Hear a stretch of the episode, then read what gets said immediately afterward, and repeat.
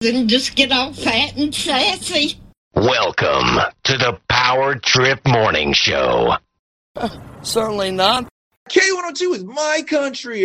You're listening to the Bets and Quotes podcast. The Bets and Quotes podcast. Yeah, the Bets and Quotes podcast. I didn't even know this was a thing.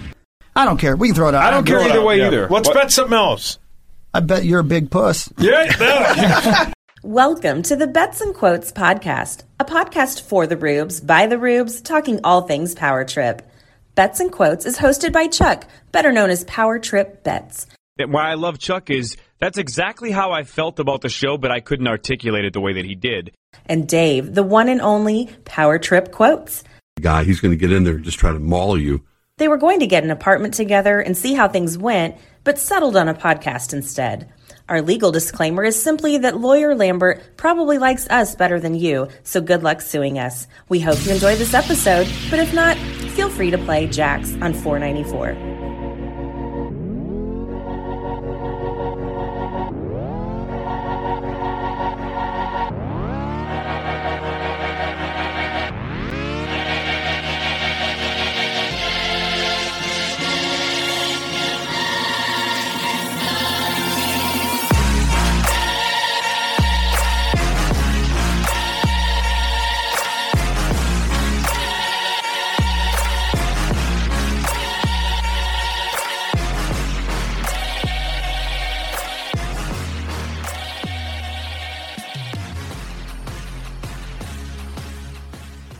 Well, Dave, just one more week until one of the seminal moments of the Power Trip year. The Power Trip mock draft is next Thursday. Um, I'm six to midnight just thinking about it. Yes, it, it is uh, Meat Sauce's most be- wonderful time of the year. The NFL draft kicked off by you know the 73rd annual uh, Power Trip mock draft, which I I think every it's like dog years. Like every year, it gains nine years um, for the annualness. It, it, it seems like it's going to be about the 227th year um, next year. Well, and it just gets better and better every single year. And of course, the Vikings this year will be picking in the 12th spot. So uh, they will have their analysts out there running down the picks. Uh, it's one of my one of my favorite shows of the year. Absolutely, one of my favorite segments because uh, I'm like Sauce. I'm a total draft nerd, and uh, I also have money on it. Uh, please, somebody draft draft our guy before pick 12 and a half, and uh, I will be a very happy man. So um, I'll be very happy if he falls to us at uh, at 12. That would be the best case scenario. Is I win money and he's at 12. But so exciting. And Dave, it's like next Friday night. So like you know, clear your calendars, people. The best show of the year, hands down. My, it, it- honest to God, it's my favorite show of the year. It's the Friday night meat sauce and Nordo draft extravaganza. It is so much fun. Um, I don't know what it'll be like this year with Kwesi doing the draft, but when Spielman would trade back, it used to piss Sauce and Nordo off, and it was just like two to three hours of just pure gold. Yes, no, it is definitely something that we uh I think even before we started recording this podcast had bonded over as we were the, you know, a couple of the hundred hundred or thousand idiots listening to uh Meat Sauce and Nordo talk draft and panic and uh you know the the emotional swings are so fun to listen to on that Friday night. It is typically I typically save my first lawn mowing for that Friday after work. So I parlay listening, you know, listening up to the podcast and turn that into, um, you know, mowing the lawn and listening to, you know, PA and, and then, uh, and sitting on the deck and listening to Nordo and, and Meat Sauce Talk Draft. It's the best. Uh, I, I absolutely love it. I'm so looking forward. Uh, the draft, the draft coverage of the NFL draft is just so much fun, and if you can get some money on it, it'll be even more fun. Well, tonight we got, I mean, we got to get going. We're, we're doing a very abbreviated show because we're saving all the time for our guy, Max. Uh, he gave us a ton of his time to uh, talk about all things Max. So uh, that's that's going to consume a whole ton of the show. So uh, we're gonna we're gonna get right to it. We're gonna cut everything short. We're even gonna cut out the intros uh, we're just going to dive right into. Uh, we're, we're going to do one bet and one quote this week. That's how much we're paring it down.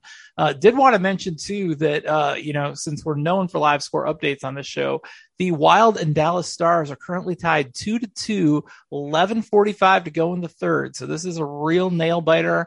And um, you know, if you're listening to this, uh, this is probably the first update you're getting. Hopefully, we'll have one more update before the show's over. But uh, there's your live score update, and thank you to all of our Patreon listeners that showed up on Tuesday night to watch your Minnesota Timberwolves advance and claim the number seven seed. Uh, there was pandemonium in the streets. A parade is being planned, I believe. Uh, just absolute insanity. But no, on all on a total serious note, congratulations to the Wolves for officially making the playoffs. Uh, we lost the bet because uh, I took the value on the Clippers money line, but I did it as a win-win. I figure either way, we we either win the bet or we uh, see the Timberwolves win. So uh, we lost the cash and got the Wolves win. So good luck to the Wolves in their upcoming series against Memphis. And let's get rolling with these bets. Uh, the bet I'm going to talk about is the Masters. Uh, of course, one of the the biggest bets of the year. I think it's one of the most um, anticipated bets that they look forward to. Uh, huge field this year, 17 people in the Masters field. They added a third place this year. Uh, that was Sauce's idea. So they added third place. So second still gets the cut fees and their money back, but third place also gets their money back which um, unfortunately for the winner this year took away $400 uh, because two people actually tied for third place. But your winner in the biggest bet of the year, John Bonus claims the biggest prize ever, $2,600 as Scotty Scheffler wins the Masters. Oh, Scotty. Uh, congrats to John Bonus. We know what he's been through over the last couple uh, well it's it's been a tough month or two for him yeah uh, you know, with everything. So I, I guess maybe the money, uh, as Hawk alluded to, help pay for uh, three different hotel rooms in over over the pond. Yeah, absolutely. and um, we should I, should also say uh, a big thank you to you who um, told me to take Scotty Scheffler, and um, I gladly did. Uh, it was, I think, for both of us, it was one of the most enjoyable Master Sundays of all time because we both had Cam Smith and we both had Scotty Scheffler um, at very nice odds as singles, and uh, yeah, it was just fun to uh, to watch them play it out. In the end, it was uh, Scheffler kind of in a runaway, but uh, yeah, that was a, that was a very good call on your part, Dave. So thank you for that. Yeah, uh, really loved Cam Smith and Scotty Scheffler. I had them one and two in my rankings going into the week, so uh, felt pretty felt pretty smart for once. Uh, you know, it, everybody always talks about their uh, you know their big wins and their and their big feelings on on certain games and tournaments, but uh, you know there there's the complete opposite side of that as well. But hey, it's nice to win a couple. You know, it's like you, you, can get some cold streaks, but uh, you know, you hit Scotty Scheffler a couple times at sixteen to one, and uh, get him in our in our little group bet. You know, my Jayhawks win, I cash that future. You yes. know, things are things are pretty hot over here. Coming around, Shubsy. The the best part for me is that I placed the bet in Iowa and uh, so I can't touch the money until we're in Vegas because uh, obviously Missouri doesn't have uh, legal sports betting yet. We're close, but don't have it yet. So uh, that money just gets to sit there and it'll be waiting for me in Vegas. So uh, that's probably a good thing, or I might have blown it all on hockey over unders. So uh, good news all around. Um, yeah. So congratulations, Scotty Scheffler, and most importantly, congratulations, John Bonus. All right, we're gonna do that quote of the week. you want to set this up? Yes. the only the, now I should I should preface this. This is a first timer uh, on quotes of the week, and the number one quote of the week goes to noted NFL draft expert Martin Moistshoe. All right, let's have those picks. I don't even know what that means. Please, Charlotte, shut up. God damn, she doesn't know when to keep her mouth shut. I wish Cam Newton was here.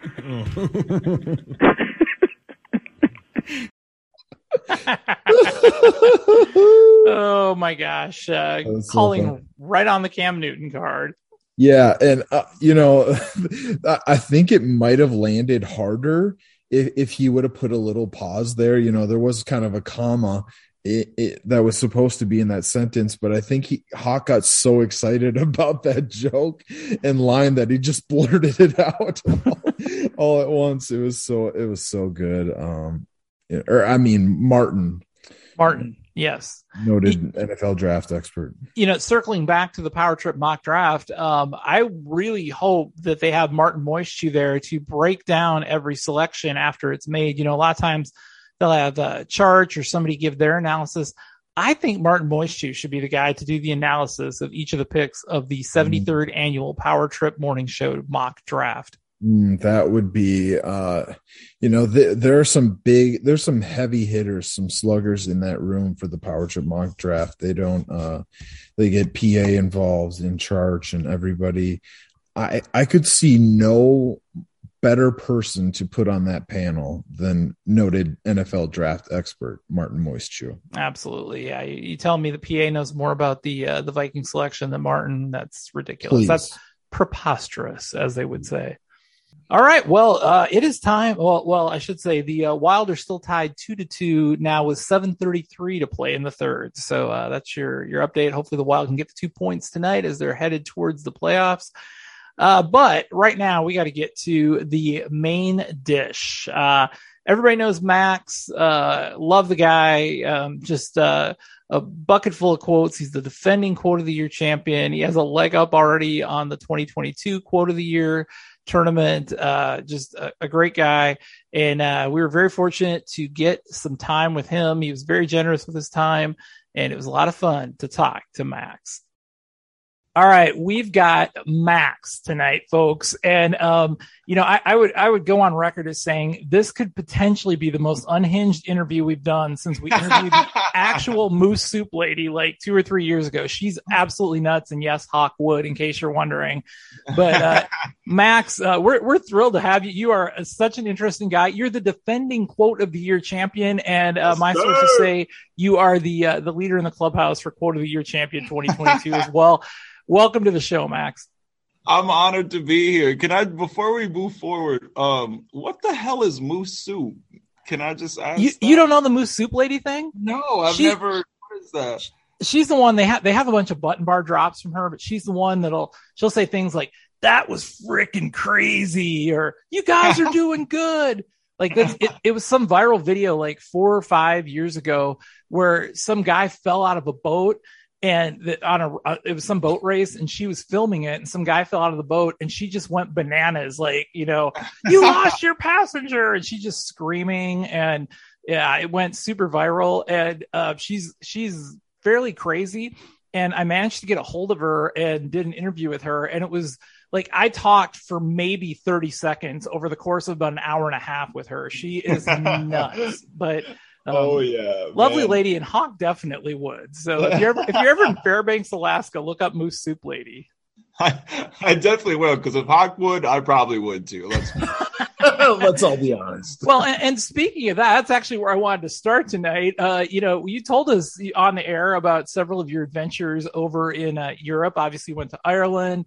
You went over to uh, Denmark, Scotland. You were all over the place there.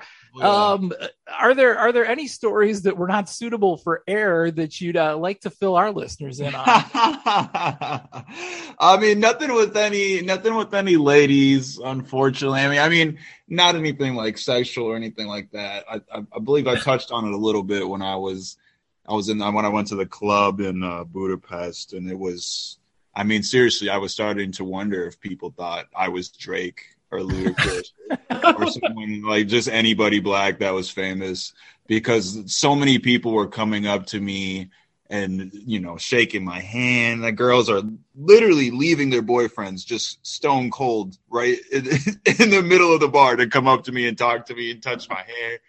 I had girls all up on me. I mean i was dancing with like two three girls at the same time it, it was utterly just ridiculous. And see, I thought the end of that story was going to be something like the Max 500 or something. Yeah. no, unfortunately not. I just I was super drunk and just ended up. I was at the. It was a Wednesday morning, I guess, by the time it ended, and I all the bars and clubs there open till six a.m. on any given day. So, oh wow. Yeah, what can you imagine how much of a dis- disaster that would be if that was the case in Minnesota? But yeah, I just I ended up just partying until 5 a.m. and and calling it a day. But no, nothing. I was on man, I was on Tinder and Bumble, and, and every as soon as I landed, pretty much I was turning on my phone and I was swiping right. It didn't even matter. I, I, there was no left swipes. I did. It did not matter. Um, and I got a lot of love, but I don't know. I don't know if it's like um, if it's like a.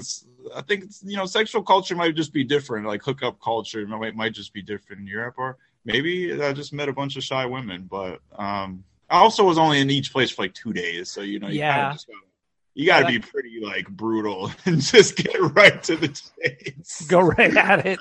Yeah, absolutely. Well, what was your what was your favorite country of the all the places that you went to? Um, I'd probably have to say Scotland, um, which is the first place I went right after Dublin, Mm-hmm. and it was it was incredible. It was the whole architecture of Edinburgh. You feel like you're in Harry Potter or something. Yeah. There's there's castles everywhere. Everything is like this old timey style building, and it's just a magical city. There's um, you know, inactive volcanoes that you can climb up and get a good view of the city. They got uh, tons of highland areas and lots of free parks and museums. I man, I've seen so much. I saw Dolly the fucking sheep in one of the museums, the, the actual like cloned sheep. Um, I thought you were going to say the Dalai Lama. If I'm being honest. oh, that'd be pretty sweet if I saw the Dalai Lama. just walk down the street and like Is that- Dolly, What up? Dolly, you'll send the bitch. Um, so it was just, and yeah, I learned a lot about the city. I went to an actual castle, which was awesome, and it was a perfect place for me to be, especially you know, just like about 48 hours after being on my deathbed in Dublin. um, Yeah, we were Just- worried about you there for a while. Um, I, I was worried about me for a while. it was rough, man. Oh my gosh, that was the second worst hangover I've ever had in my life. The two worst hangovers I've ever had in my life were both in other countries, unfortunately. Oh, So the one I had in Tokyo, oh my god, I I I wouldn't even wish that on my worst enemy. I was throwing up and shitting and piss every possible orifice of my body that could include a liquid or some type of inner mechanism of my body was letting it all out, man. And it was really messed up because I was in this bed, like I was in this this really small Tokyo apartment, so I didn't have the toilet was in this weird way. I'm, you know, six foot one, six foot two, so I didn't have like a ton of leg space Mhm. in this bathroom, so I couldn't get my feet planted. And anybody that's, uh, you know, anybody that's been there, if you got mud butt, you got things going on, you need you need the firm footing. You can't just you can't just shit just you know with some loose feet. right. Um, so I ended up having to do like a Spider-Man type pose just to get some, just to get some traction. You know, I was oh my gosh, it was awful, just splattering everywhere, just throwing up. Oh, it was So, so you have been learning a lot from Chris Hawkey in your time at KC. yeah, yeah, basic, basically. I mean, I was so hungover at one point. I was just in the shower, just saying "help me" out loud, and I'm glad that nobody did. I'm glad nobody heard that and was like, "What the? Does this guy actually need help?" Because nobody could have done anything, but I was just I needed to say it because I was hurting. So, uh, but yeah, uh, Edinburgh was awesome. Tons of good views of the city. Things were pretty cheap too. Lots of good food. I was surprised about that. And you know, Scotland's not really known for their cuisine Yeah. scene, but I had haggis. That shit was fucking delicious. Like, really? I, I would eat a whole plate right now. Yeah, and it's like if you look at the ingredients, it's like the most disgusting meal you've Right. probably- You know, it's like blood and guts and all types of stuff, but it was delicious. Like one of the best meals I had in my whole trip in Europe. Wow. So you're so you're definitely more adventurous than uh, one Corey Cove with your. Oh, yeah. oh, I go to other countries. I eat everything. I ate raw horse in Japan, man. I, Wow. octopus. Yeah, yeah. I told my daughter that, and she just looked at me with the straightest face, and she said, "Don't ever say that again." oh my god. I never did. Uh, it was terrifying. But Um, yeah, I'll try. I will try anything. Yeah, octopus, raw horse. I go. You know, any any time I go to a country, I gotta try what the what the people are eating. You know, that's like the whole sure. for me. I like the I like learning about the other countries when I go there. I you know I check out a bunch of books and try to watch movies, TV shows, and just get accustomed to the culture. And then when I go over there, you know, going to museums and all that type of stuff, eating food. It's so, it's so important. You know, I want I don't want to just go over someplace and and fucking eat McDonald's everywhere. Right. you know, Which is fun to try other places, McDonald's for sure. McDonald's in Japan is the best freaking McDonald's on planet Earth. But um, yeah, I like I like I'm, I'm definitely more adventurous, I guess. But I mean, that's a relative term. More adventurous than Corey Cove is not super adventurous in terms of eating food. So, uh, but I, I, I like to try as much as possible. I will eat almost fucking anything or do almost anything if the locals are doing it. For sure. Well, Yeah, I- that's a, that's a great way to travel, and uh, you know that's one thing that kind of holds me back because I'm somewhere between you and Corey. Uh, with adventurism for uh, trying new foods, but I think like a is- regular person. yeah, just just a regular white guy, but um, yeah. Now, have you been out to Vegas before, Max? No, I never been to Vegas. No, no. Okay. never been- I don't know. So, and, and you're planning to go in May, right? I hope so. Yeah, we'll see what happens. I mean, I was gone for two weeks. So, uh, you know, the, literally as the wheels of my plane touched down in North America, the very first thing that happened is my phone vibrated and it was one Chad Abbott saying, It's time for you to get back to work. and I'm like, Damn, man, can I breathe? Can I step off the plane? Seriously. But no, he Zach didn't. was complaining that hard about board hopping every night. No, he had no idea that I had just landed. It was just crazy timing, but he must have just sensed it. But um, so we'll see. We'll see what's up. But I would love to go, even if I could just go for a day or two. I'd love to. You know, I hear about Vegas all the time and about the yearly trip and how fun it is. So I would, I would love to go. Plus, there's a absolutely uh, colossal boxing match happening in Vegas that weekend that I would love to try to Oh wow. Snag my way into. Yeah, pound for pound best fighter in the world is fighting in Vegas that weekend. So. Oh, that's awesome. We're gonna have to bet on that. Oh my, yes, you gotta, you got to. Yeah, it's a good fight too. So you might be able to get some action with the uh, with the underdog. It's it's going to be a crazy fight. Well, that's Um, cool. Well, Vegas, I think Vegas would suit a guy like you because uh, you're young and you're adventurous, and there are lots of adventures to be had. It's the only city where I ever had somebody tell me, "Hang on one second, I have to go talk to this guy. He's kind of a drug dealer." And I've, I, I thought to myself, "Isn't that like you're either a drug dealer or you're not?" I don't think there's like a whole lot of gray area there, but apparently there was with this guy. So hey, hey, sometimes business goes that way, you know. he's a he's a he's a jack of all trades. Well, I want to talk a little bit because uh, you know we're trying to have our listeners learn a little bit about more, a little bit more about Max, and so I want to go back to your childhood and uh, just you know for the for for the education of all of us. Um, where where did you grow up, and you know what was what was childhood like for Max? Uh, I grew up in Eagan, uh, Minnesota. I was born in La Crosse, Wisconsin, but I pretty much lived in Eagan most of my life. I lived in this area that uh, we um, kindly referred to as the Slater Projects. Mm. Uh, it wasn't uh, obviously not the projects because it's Eagan, Minnesota, but it was one and only neighborhood in Eagan where pretty much all the brown people lived. Ah.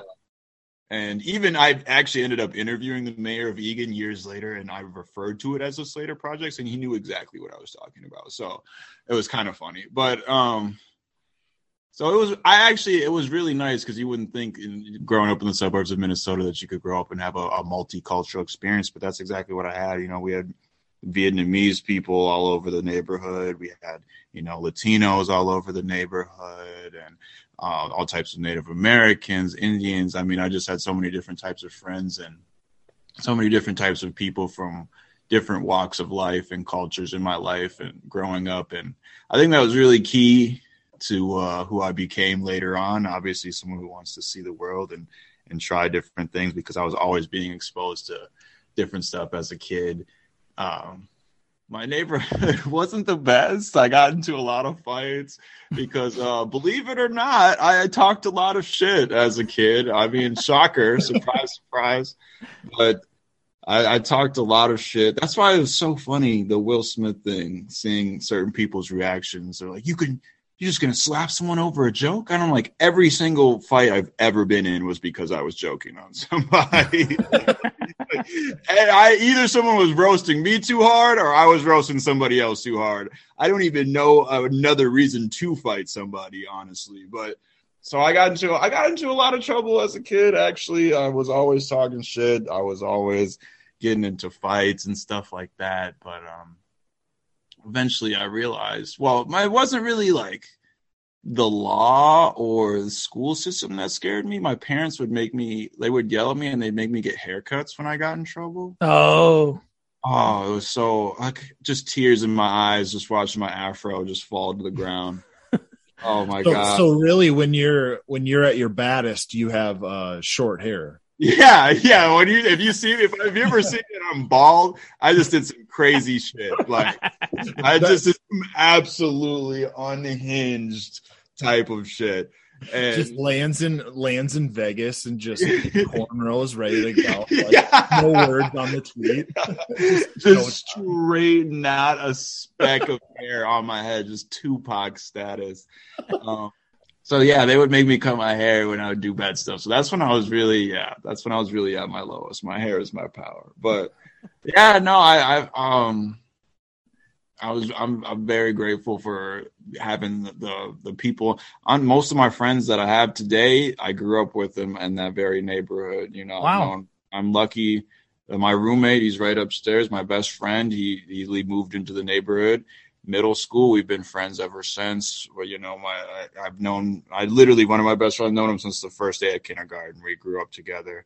I'm very lucky to to have grown up in the neighborhood that I did and get that type of exposure because especially living in Minnesota, a lot of people don't have that exposure to other cultures and people who don't look and and sound like them. So uh, yeah, I mean, I grew up in a town of like ten thousand people, and I would say nine thousand nine hundred and about seventy five were white. So yeah, it's you don't get that diversity. And you were like, you were almost making my mouth water there, describing all of the different cultures because like that's some amazing food. No wonder you have a, oh, a, a oh, yeah, for man. different Was, food, man. I've always been skinny my whole life, but I've I've always been eating good, man. Lucky man, like especially when you said Vietnamese, man. I'm like Vietnamese food is some Oh. of the best. Like that's The best. absolutely the best. fun- But my, my very best friend, friend growing up was Vietnamese. We, he'd take me to all the restaurants. His family would cook up all the Vietnamese food, and of oh. course, you know, like they would, they would always, you're you're you're too skinny. You got to eat oh. some more. And I'm like, right. I'm full, but I, it was so good. I would just keep eating. Um, yeah, it was so. I actually used to be able to speak Vietnamese. Sem- Wow. Oh, that's how much we hung out. So, That's yeah, I- awesome. I was lucky to to have be exposed to so many different cultures, man.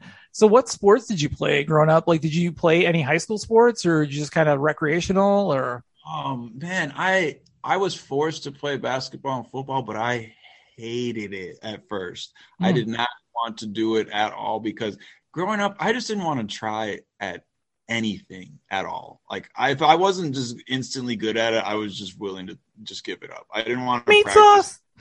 I didn't want to practice. I didn't understand any like I just all I wanted to do was hang out with my friends, you know, like play video games. I didn't care about any of that stuff. So um I was I was forced to play basketball. And that's the thing too. For a lot of my life, I mean I, I had glasses from kindergarten till eighth grade, big giant Harry Potter glasses. like not because my vision was bad, is because I had a cock eye. So like if I took them off, like one of my eyes would just be totally fucked and like go inward basically. Oh. like I was totally cross-eyed. And so imagine the time I had trying to hit on women at the water park. Right. Um, awful. Awful. but and so I was and I was skinny, so I wasn't very athletic for a lot of my life. And then there was just some random I remember there's like a random time I was playing football and I actually got past the ball and everyone realized that I was fast. And that hmm. kind of changed my whole perception on everything. Because once I knew I could be competitive and actually keep up with everybody. That's what kind of activated um, a competitive drive in me. And so I played basketball. I played I played football. This was my first year in high school, but I again I didn't I didn't want to do it. My roommate right now I actually used to just pretend I would go to practice and I would just hang out with him until my parents pulled up to pick me up at practice one day and they found out that I hadn't been there in a month. So um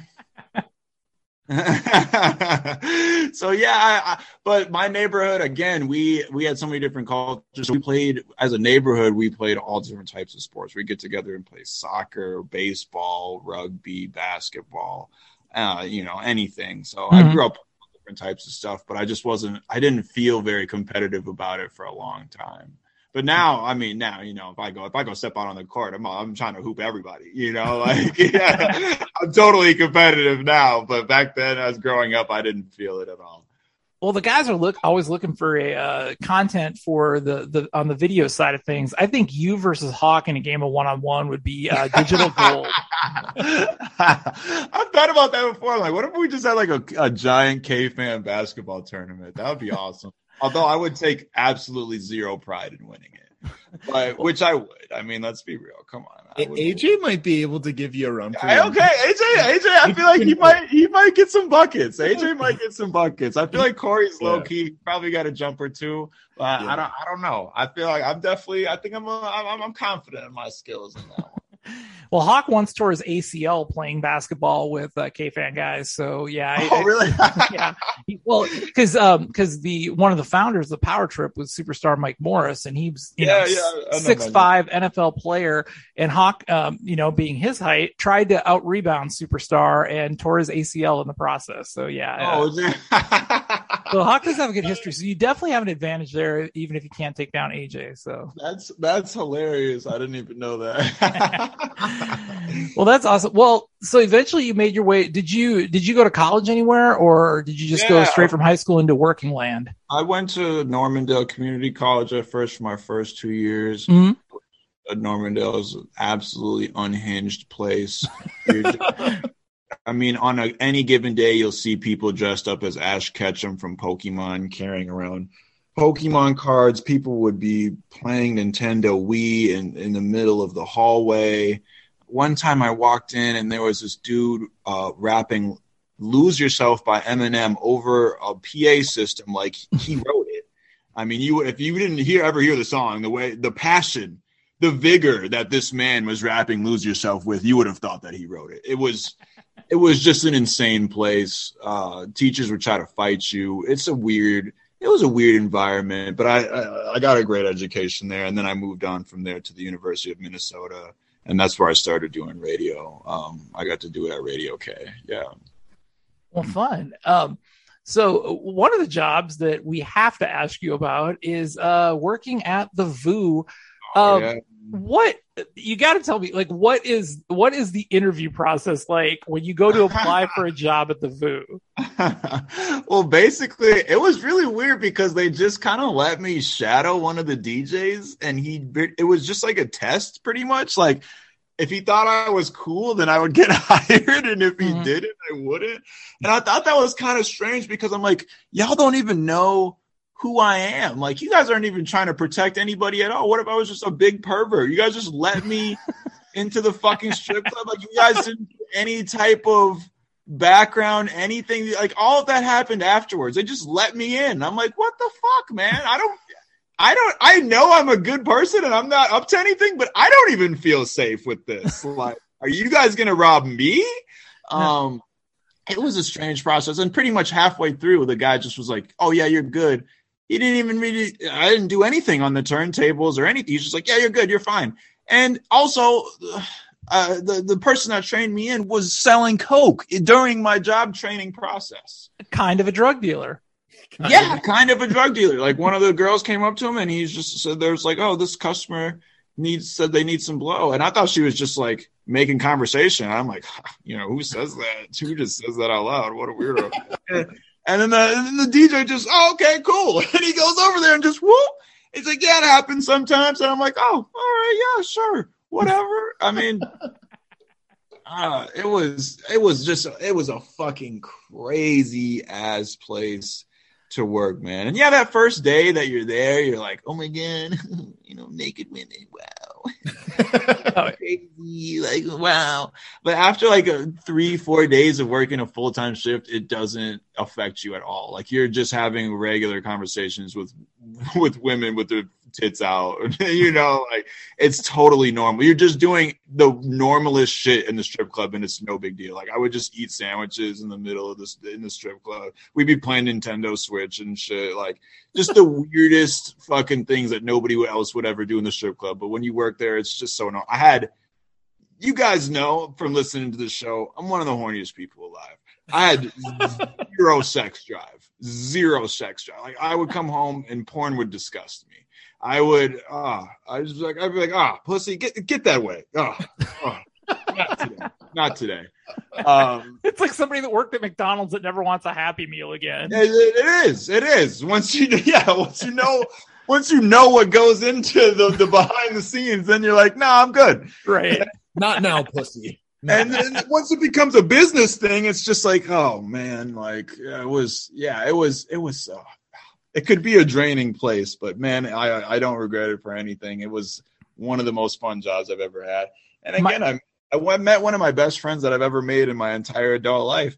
She's a 50 year old stripper that fucking works during the daytime. We're best friends. She's like a witch. She does like tarot cards and shit.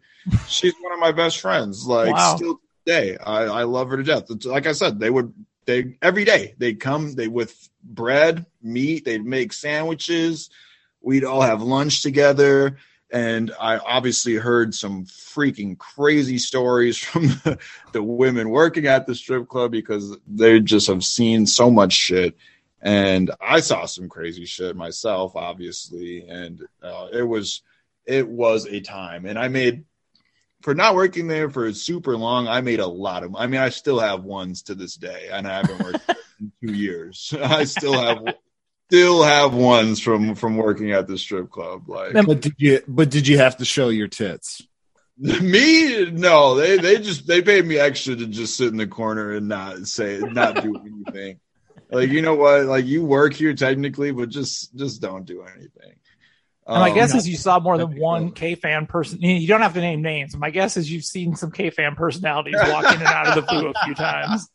oh my gosh, I've seen all types of people. in there. I mean, people were literally would be the strip club opened at like noon, and people would be at the door at eleven fifty. Man, like waiting outside, like it, some fucking Jordans just dropped or something. Like it, it was insane. I, I thought I thought multiple people were getting a new job the first day I showed up there. I'm like, oh, you guys here for the DJ shift too? They're like, no, we're we're waiting to go in. I'm like, oh. What time's that hot dog bar open? It's noon. That's man. my pastor. guys would come in and the, the, there was regular guys that's how the day shift works they come in on certain days almost every single week it was it was just a fact i learned so much about people working at, at deja vu man it was quite the experience Oh, that's the best. Well, eventually you made your way over to iHeart. What um what was that process like? Is that, you know, were you just trying to get into radio anywhere? Was there something about iHeart that appealed to you or what was what's the background on how you came to iHeart?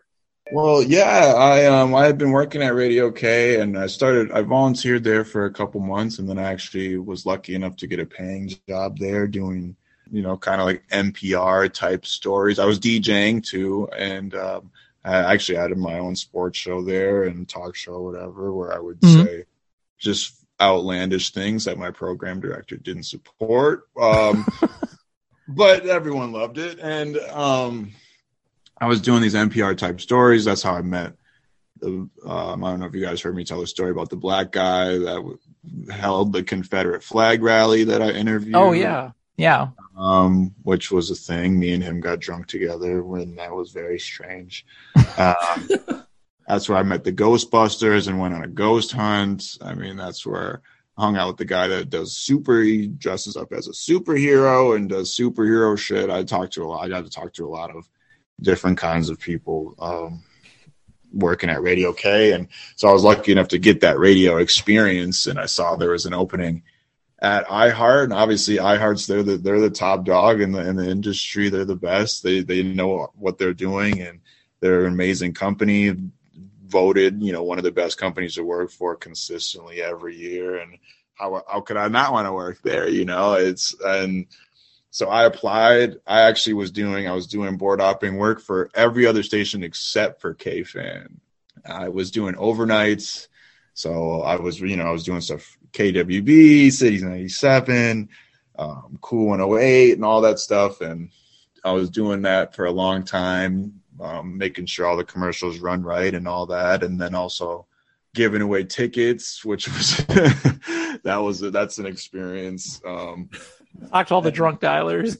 yeah, yeah, yeah. Or people that think that they're like actually on the radio, and so they're like, "Yeah, K one hundred two is my country," and I'm like, "That's cool. Can, can I get your name and like your address? Like, I still need your information, you know." Calm down, Mus. Um, yeah. and so it was, but that was fun. I, I and I like doing it, but I, this overnight, I didn't get to see people or interact with people.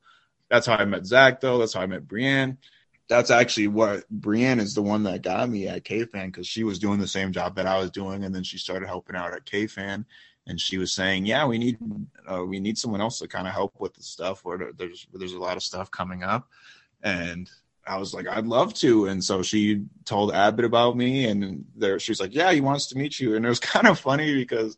I like walked into his office and he was talking to my boss at the time and he was like, Oh, so you're the guy that wants to help us? And I'm like, yeah. He's, and he like asked me like one of the questions, like, oh, so like you know what you're doing and stuff. I'm like, yeah. All right. I'm like, okay.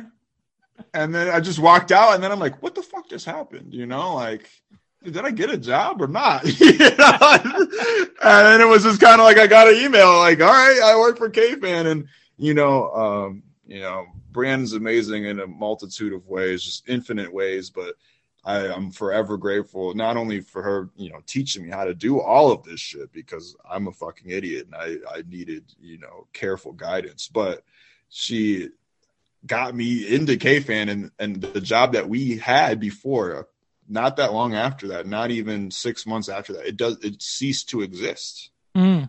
So if I didn't get in at KFan at the time that I got in, I might not even be work. I might not have worked for iHeart anymore. Wow. Yeah.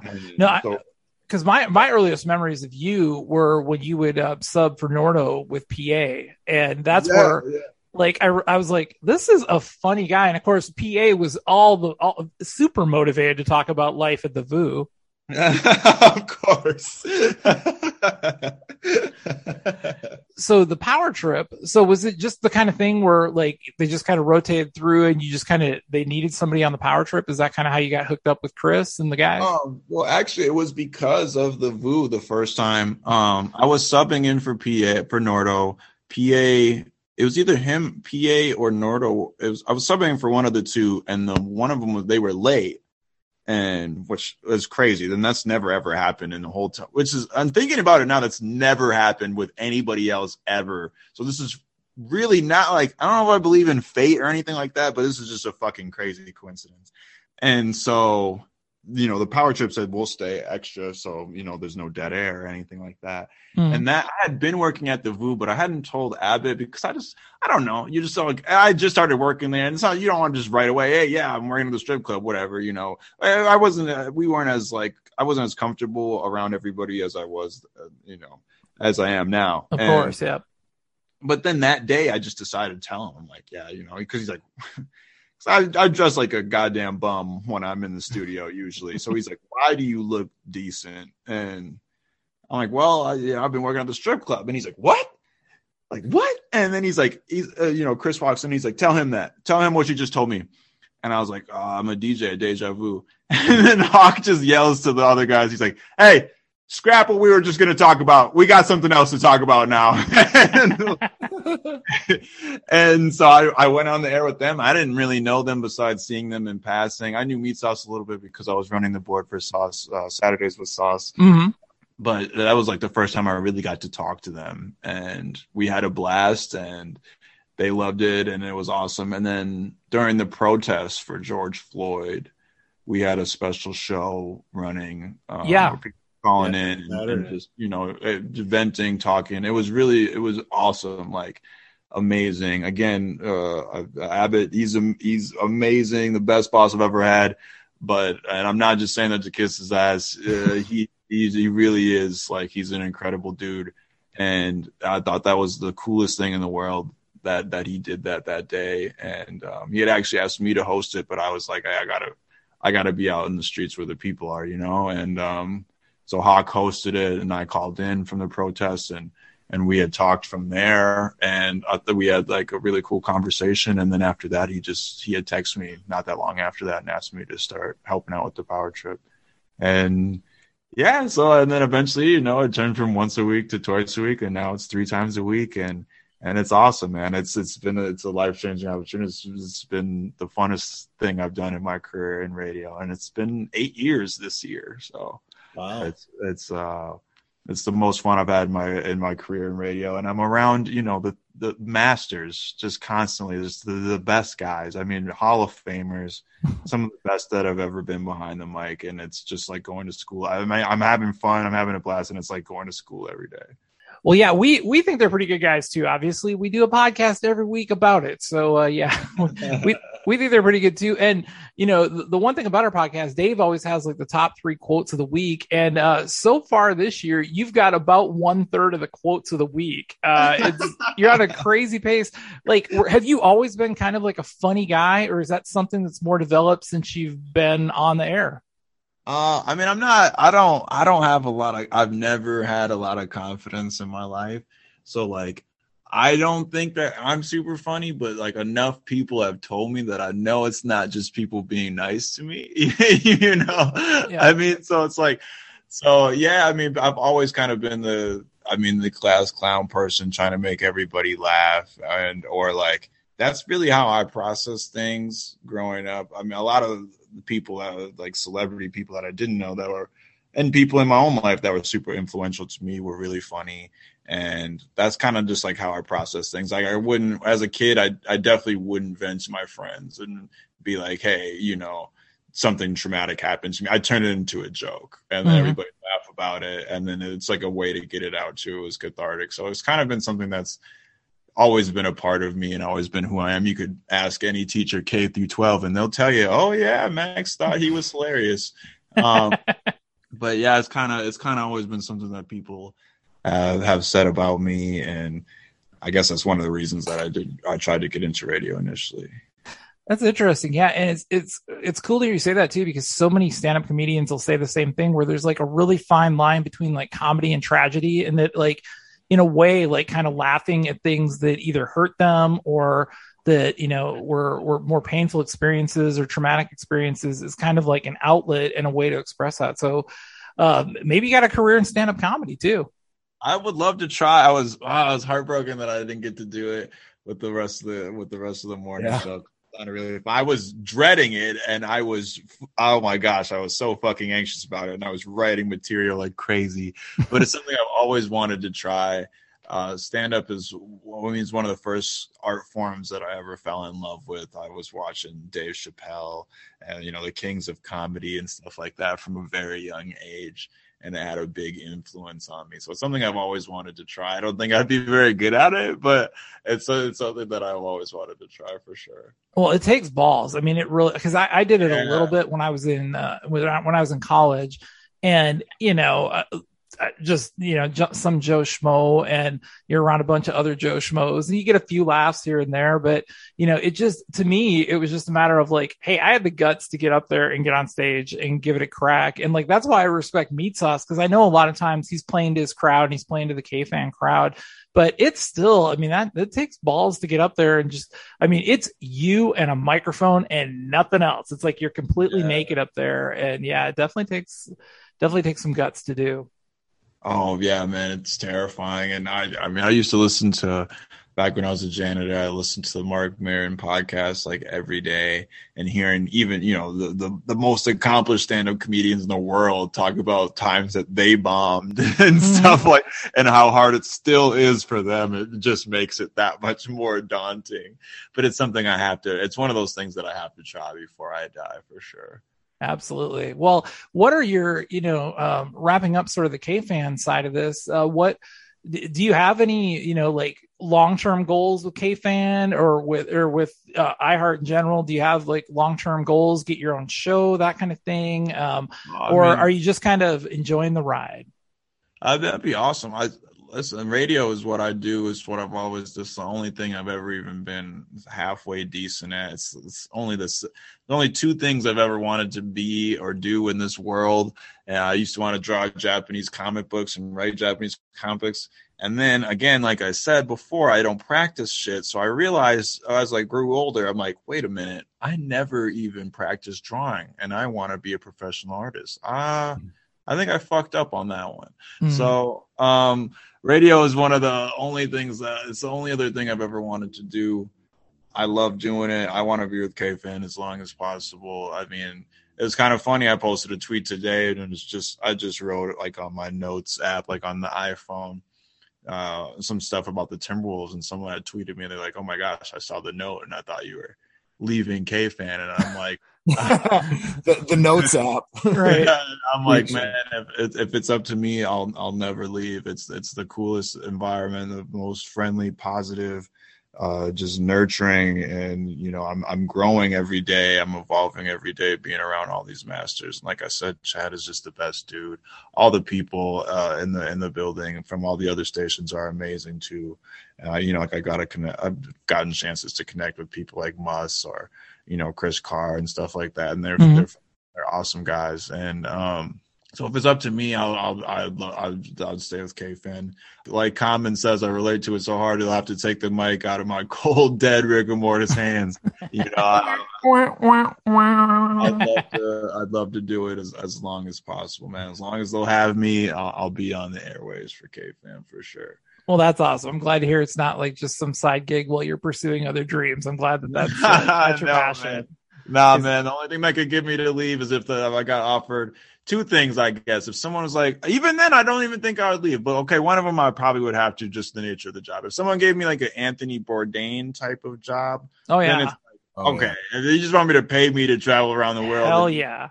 I'll do that. But like, um, the other thing I was thinking of is like, since, which is heartbreaking, by the way, this is totally random. I was over in Europe and I find out fucking Maury got canceled. What the fuck, man? Yeah. Oh, well, The yeah. greatest TV show in American history. It Oh. just gets canceled.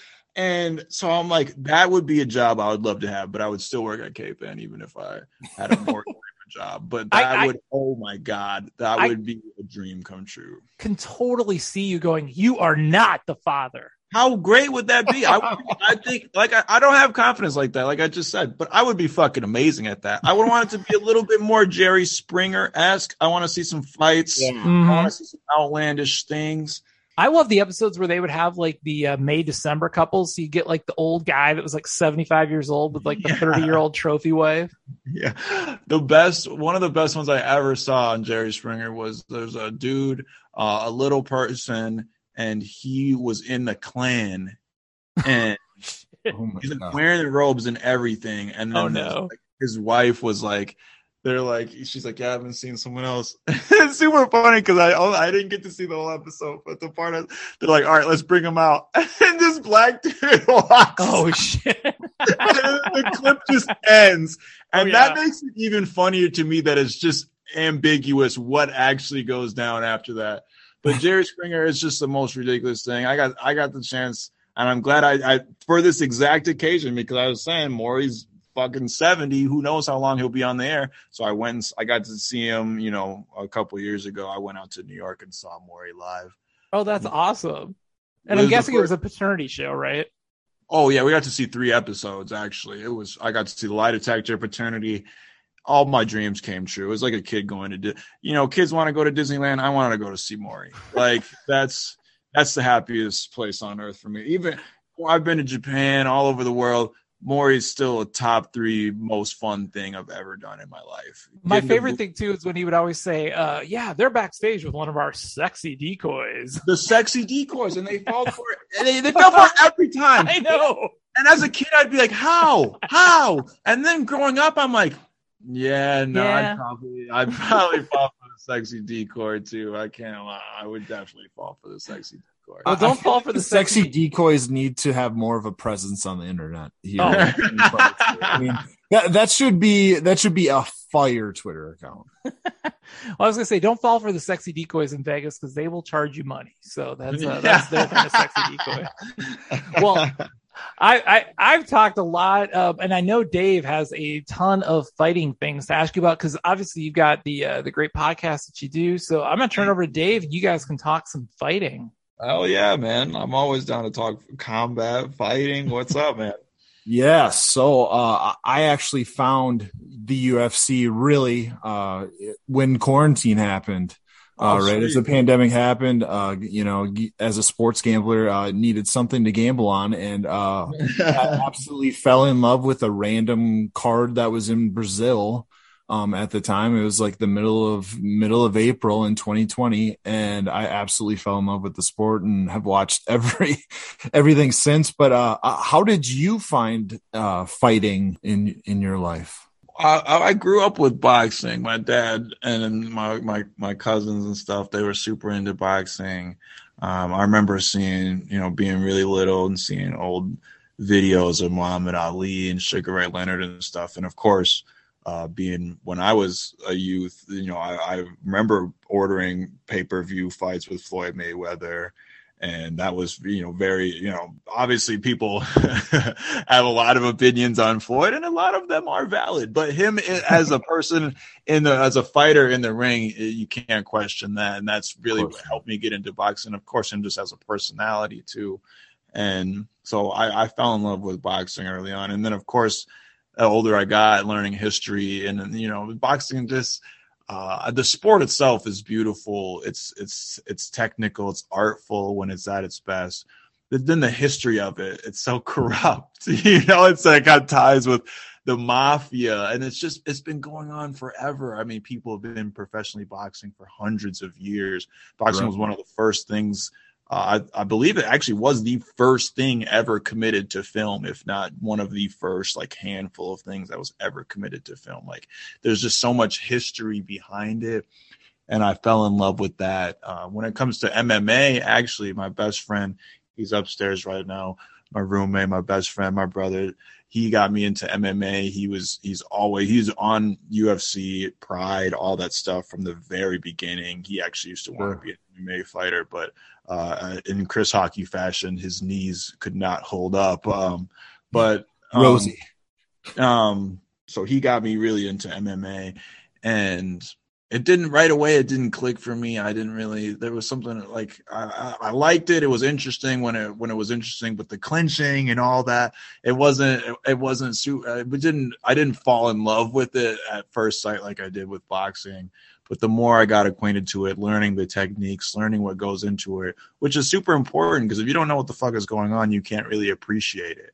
Like I- like the technical like grappling and everything. Yeah, and same thing with like like for this, uh, completely different example, but I used to hate tennis because I didn't know what was happening. But then eventually, weirdly, I read this Japanese comic book that was all about tennis, and I learned all the rules and stuff.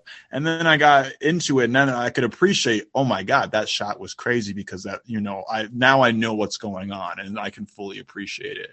And so mm-hmm. once I got more invested into MMA and knew what was going on, and would learn to appreciate not just the the brutality of it, but the the technical aspects as well. I, I, fell in love with it, and, and MMA is just the, there's so many personalities in the sport, and it's so awesome. I grew up loving martial arts and just loving anime and stuff like that. And it's basically just like living anime. There's people from all over the world in a giant tournament, basically, kind of. You know, it's like fucking Mortal Kombat in real life. Like, how do you not? How do you not love that? And um so yeah the, that's just how i got into it and i guess if like you if you count everything just combat sports in general professional wrestling was absolutely one of the first things i ever was obsessed with and fell in love with in my whole entire life so For sure. Same same on that. I mean, I, I grew up in that Stone Cold Steve Austin, you know, Yes. the rock era. And I mean, those were the guys, you know, Yeah, going on the trampoline with the, you know, the guys in the neighborhood and pretending like you're, you know, Oh, the boys absolutely. putting someone through a table. completely ignoring the message at the beginning of every episode of Monday Night Raw and SmackDown where it says, "Don't try this at home." It's like Yeah, it's like bet. Like, sorry, Vince. tell like, me I can't do something. you can't expect me to not hit the people's elbow on my friends. Like that's that's unreasonable. You see how fucking cool it is. I, you can't expect that. So so yeah, professional wrestling. I mean, besides comic books, that's like the first thing I really fell in love with and was obsessed with. And uh, obviously, I think for a lot of people, some people it's different. For a lot of people, there's like a cycle. It's like you fall in love with professional wrestling when you're a kid. You think it's real, and you're mesmerized by it. Then you find out that it's scripted, staged, whatever. You're kind of heartbroken, and you move away from it. And then you either never come back, or you're able to appreciate it on a whole different level when you do come back. Because you realize well they're still you know that still hurts. They're still going through a table. That guy's still got hit in the head with a chair. You still have to be able to execute these moves live and in real time on the spot. I mean to be able For to sure. jump to jump on a rope and do a backflip and land on someone perfectly and that person has to basically catch you perfectly but also look like they're taking damage. I mean it's so it's theatrical and then obviously the being on the microphone it's a, it's a soap opera. It's it's Yeah. a it's, it's soap opera for for anyone. Not even i was just gonna say for for adults but for anyone. It's a, it's a it's a violent soap opera basically. For and sure. there's so much that goes into it and so you're able to appreciate it that much more. And so yeah i mean uh, all, all of them started at different points in my life i guess um, wrestling and boxing more so as a kid but they all they're all i'm able to appreciate all of them and, and see all of them in the same light For sure. So speaking of recent events, uh, were you able to watch uh, UFC 273 last weekend at all? Yeah, man, it was a lot of fun. I the the, the, the top of the card was just that. Whew, I, that that Khamzat Gilbert Burns fight was great. Yeah. Let- Let's start. Let's start there because I think that's a fight where everybody was thinking that uh, Chimaev is, you know, going to knock off Burns. It, it, you know, he's a freight train. He's headed for the title fight, and uh, Gilbert Burns proved uh, that he's well deserved of that uh, second ranking in the division. And uh, I mean, uh, that was just an incredible three round fight. Oh man, I wish I could have gone five. who, knows what, who knows what would have happened? But yeah, I mean, and that's a a a lot of people. Some people think that that Khamzat's stock went down, but that's a fight that he needed to encounter because guess what? You fight you fight like that, I mean, and he fought a great fight, but guess what? That wouldn't have been enough against Kamaru Usman. So you're on that freight, you're on that freight train to the top. Well, you're gonna need to encounter some bumps first before you're ready for the big dog, you know. And I and I thought he fought really well. Still, yeah, he, his grappling game was insane. They he was eating punches like crazy from Gilbert Burns. He did, and there was a couple of times where I was like, maybe, but he didn't. There was no time where he was seriously in danger. Right. I mean, significant strikes, you can only go so far. Like you could tell, like Chimaev was definitely, you know, doing more. Yeah, they're both more just. I mean, both just putting combos together. But I mean, breathing out their mouths, just exhausted because they're just going to freaking war. It, it was incredible. And I mean, I mean, Jon Anik himself, play-by-play commentator for blow-by-blow commentator, whatever you want to call it for UFC. He, I mean, uh, he's done hundreds of these fights, and he said it's one of the craziest fights he's ever called. So Yeah. that just that just puts it into perspective right there. It was an absolute war. I had a blast, and I'm I'm I'm excited to see Khamzat versus uh, Colby Covington, which Dana White says is next. Oh, that's I'm gonna be so excited good. for that. I'm uh, not gonna hide it whatsoever. I despise Colby Covington. I can appreciate what he does in the octagon. He's an absolute just shit person. Yep. And I hope uh, what we thought, a lot of people thought that Khamzat, because I, you know, I didn't think he was to blow Gilbert Burns out the water. I did think he he might have got the stoppage, but I, hey, Gilbert Burns is a bad man. You know, nobody's going to just blow him out of the water. But um, I hope he does do that to Colby Covington. And I do, and I think that's a totally different. And I do think that he can do that because he, he's just he's just as good of a wrestler, if not better, uh, than Colby Covington uh, on the mat. And he, he's way a way better striker than Colby Covington. So I, I, I think that's a totally different fight, and I do think there's potential for him to blow Colby Covington out of the water. Which, uh, again, fingers crossed. Yeah, w- would love that. Yeah. I'm tired of seeing Colby Covington on my screen. yes, yes, we can delete him from the system very Yes. shortly. Yes. Um, yes. Next up, uh, if that wasn't enough, we go we go three rounds and Aljamain Sterling and Peter Yan. Um, Yeah. everybody, you know, thinking that this is going to be just a, a mere formality uh, for Yan until you know he knocks out Aljamain Sterling. And uh, we saw uh, invigorated Aljamain Sterling as he was able to pull the upset. Um, what what were your thoughts on that fight? I mean, what a moment to how how vindicating after getting slandered for what it felt like years. I guess in real time was like about a year and a half or so after getting, you know, winning the belt via DQ. But how vindicating to show up and have that kind of performance by Aljamain Sterling. For It- sure. it was it was incredible. You can see, I mean, you saw the emotion on him during the weigh-in. He was emotional right after the fight. He's obviously very emotional. It meant the world to him, and it's cool for a win, lose or draw. That performance really just showed him, uh, showed everybody, and probably proved to himself, like, hey, I'm not here for no reason. Which a lot of people, which I never understood why he got hated on so hard because he wasn't the one that got disqualified. He isn't the one that right. did- He he wasn't begging for to be kneed in the head while he was grounded. Yeah, so like um I never understood the hate that he got. Yeah, he can be a corny dude, but some a lot of people can be corny dudes, especially in MMA. But um what a performance. I mean, just dominated uh, on on the ground when he could. He just got that control time and that's really what it came down to because when it when they were standing up and they were boxing, Yan had the clear advantage there. But as soon as it got down to the mat, uh, I mean, Aljamain, he's he's like a he's like a freaking like a Yeah, spider or something. yeah, he- it yeah. just he traps you in his web and you can't get out really. And, and Yan had great defense at times, but there was only so much that he could do. I did actually at the end of the fight, I thought that Yan had did enough to win, but I'm not going to call it a robbery. It was a super close fight, and if if people think that Aljamain won, I, I I would have to go back. And obviously, as, when they called it, I'm like, yeah, he, he did enough. He deserved to win. Either one of them could have won. I Yeah. thought that Yan won at the, immediately afterwards, but then thinking back on it, it's like, yeah, no, Aljamain absolutely did enough to win. And and people calling it a robbery, that's just absurd. And again, P- and Peter, I have a feeling we'll see this fight again Yeah, probably. if if Aljamain can, you know, obviously stay on top and keep the belt, I have a feeling that we'll see this fight again. Peter Yan, there's no shame in, you know, again, it was close. It was super close fight. No shame in losing to Aljamain this time around.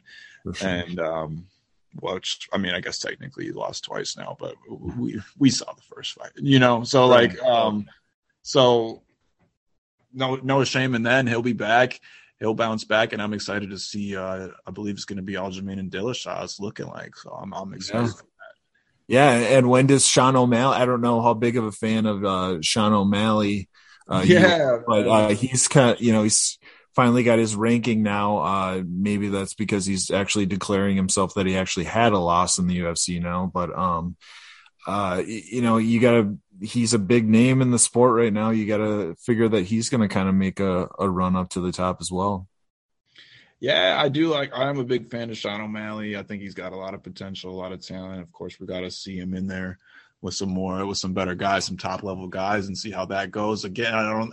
and- Not just punching bags. yeah yeah and and he's turned in a lot of uh, impressive performances it's kind of interesting to see how they're treating him more like how a lot of promoters treat boxers on their way up which Yep. is kind of more protecting them getting them the experience under their feet feeding them opponents that might not necessarily be super competitive but will teach them a thing or two and then steadily progressing which is not usually how mma goes they kind of just throw you right into the fire um so and and I, obviously Dana believes in. I think that they think he's gonna, you know, he's got the star power and he could be kind of like a next Conor McGregor type figure that is, you know, the face of the UFC.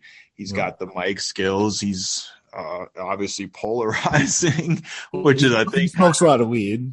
yeah, I think that's that's kind of key for it. A lot of people have to love you, and a lot of people have to really fucking hate you. And uh, Sean, Sean O'Malley has that part down, absolutely. Um, I, I'm big on him. I, I'm interested to see where he's going to go next. I, I don't think they've announced uh, the direction where his next fight is going to be or what who it's going to be or anything like that. But I'm super excited to see him get in the octagon with one with one of those top level guys.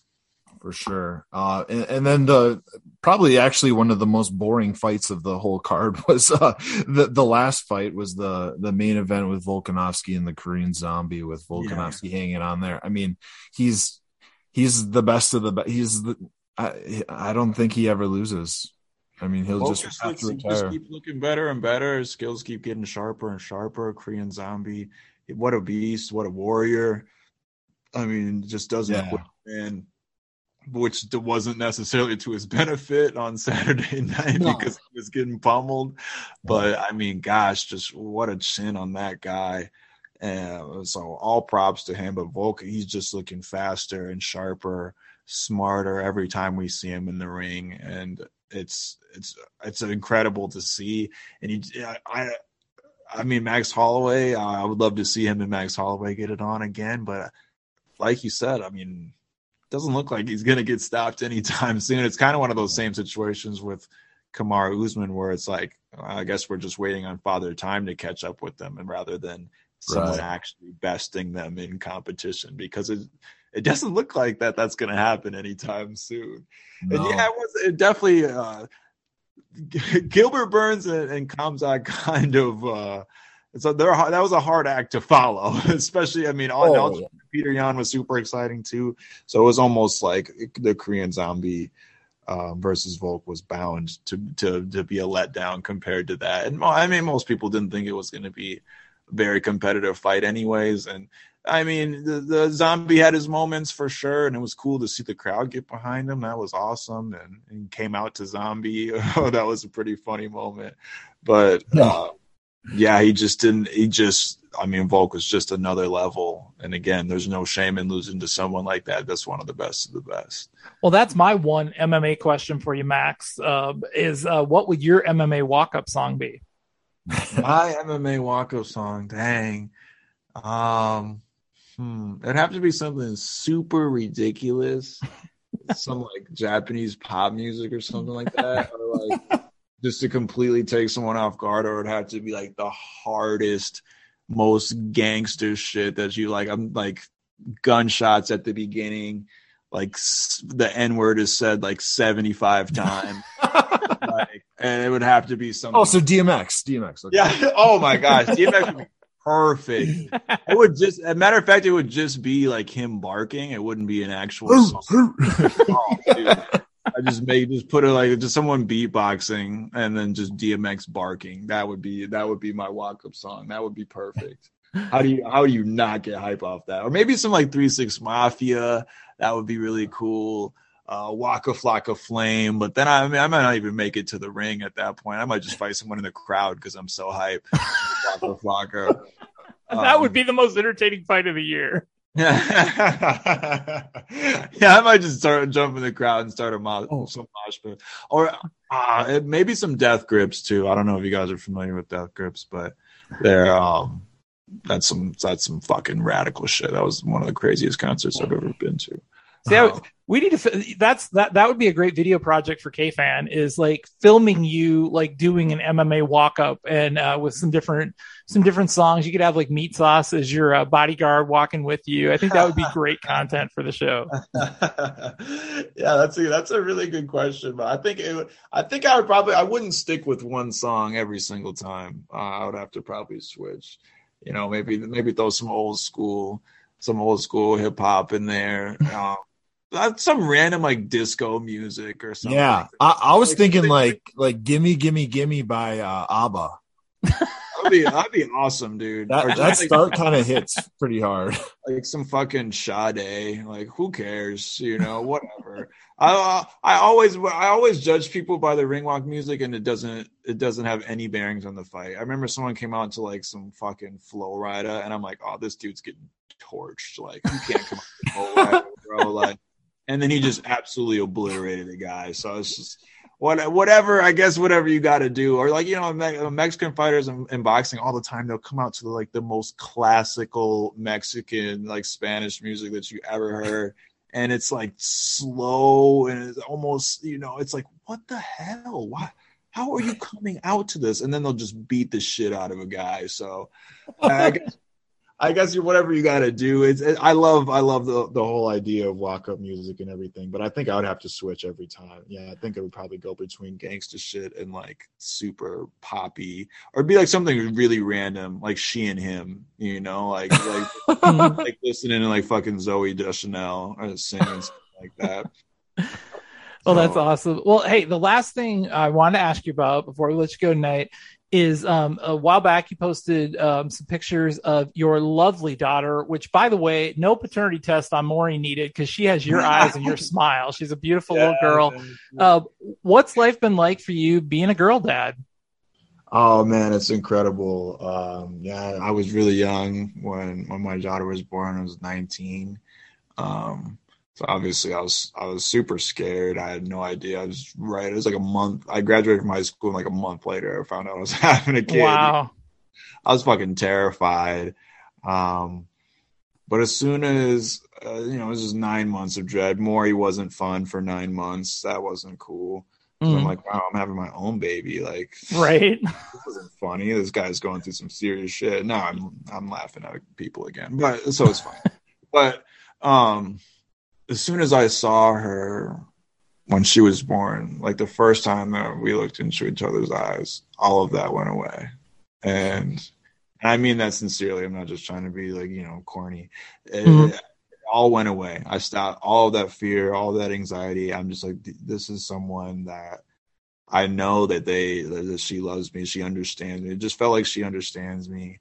And we've always been super close my, uh, her whole life. And, like we just she acts a lot like me. So again, no pretend that's needed. Um, she acts just like me. The more she the more she grows up. And, um, she's in, almost every way she's a perfect split between me and her mom and she's just she's so smart she's so insightful she's the funniest kid ever and it, it changed my life in so many ways i wouldn't be I was like, I said, I was such a fucking idiot growing up, and and and having her, it made me see so much in the world, and it slowed down everything, and made me act with purpose, and and just be more mindful and thoughtful of things, and it's it's it's been incredible. I, I love hanging out with her. She's she's my best friend. We we have the coolest relationship, and I love being a dad. It's one of the most magical things in the world. Um, I uh, that being said, I don't I do not I would jump off a bridge before I have another kid. But um, well, she's the I was just kid. about You- to say that was beautiful. You, you broke the mold, right? huh? You broke the mold because uh, she's perfect. She's perfect. I'm one for one. That's all I need to do. I don't I don't need to have another kid. Um, I'm good. But yeah, no, she's she's incredible. She's the best thing that's ever happened to me for sure. Do you get your fingernails painted by her regularly? All the time. I used to paint her fingernails too, and it's something it's something I took pride in. I Actually, we, uh, I was offended when she stopped letting me paint her fingernails because I was like, "Wow, uh, this is like I almost applied at the shop up the street." I'm like, "Hey, man, I'm getting I'm getting pretty fucking good at this, man." My Uh, fingernail painting is sick. yeah, I, like I need to hit up Tyra Banks or something, get on America's Next Top Model.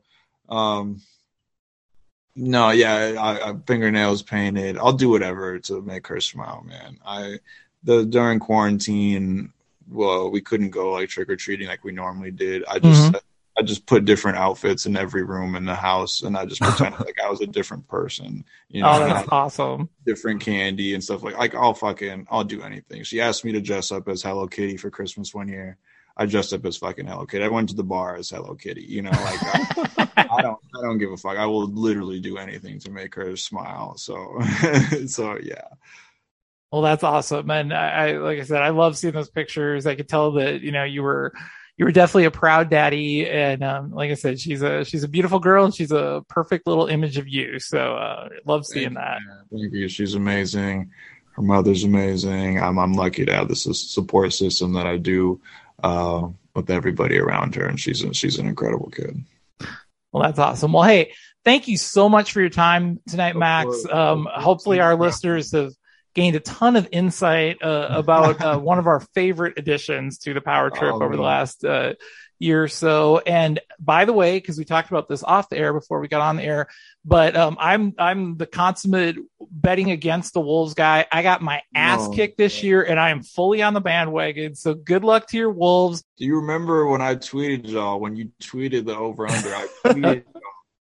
I tried to tell y'all that I this, know. this was going to be. People were trying to nominate me for preposterous statement of the year tournament for saying that the Wolves were going to be good this year. I'm not saying, I, you know, I'm not, I'm not one to toot my own horn, but I was absolutely fucking right 100 percent of the time the entire season. So that's. You know, uh, I'm- I'm just gonna say next season you might, you guys might want to consult me before you put that out there. Just, but, uh, I, I- I, I was was dead wrong. the I'll bets take the L. Kool-Aid. oh, I'm glad you. I'm, I'm I'm sorry that you probably lost some money, but uh, it's uh, at the expense of the Wolves actually being good. Yeah. One Yeah, we're we're pro Ant Man. We're we're Go Wolves Yes. podcast Yes. from here on out.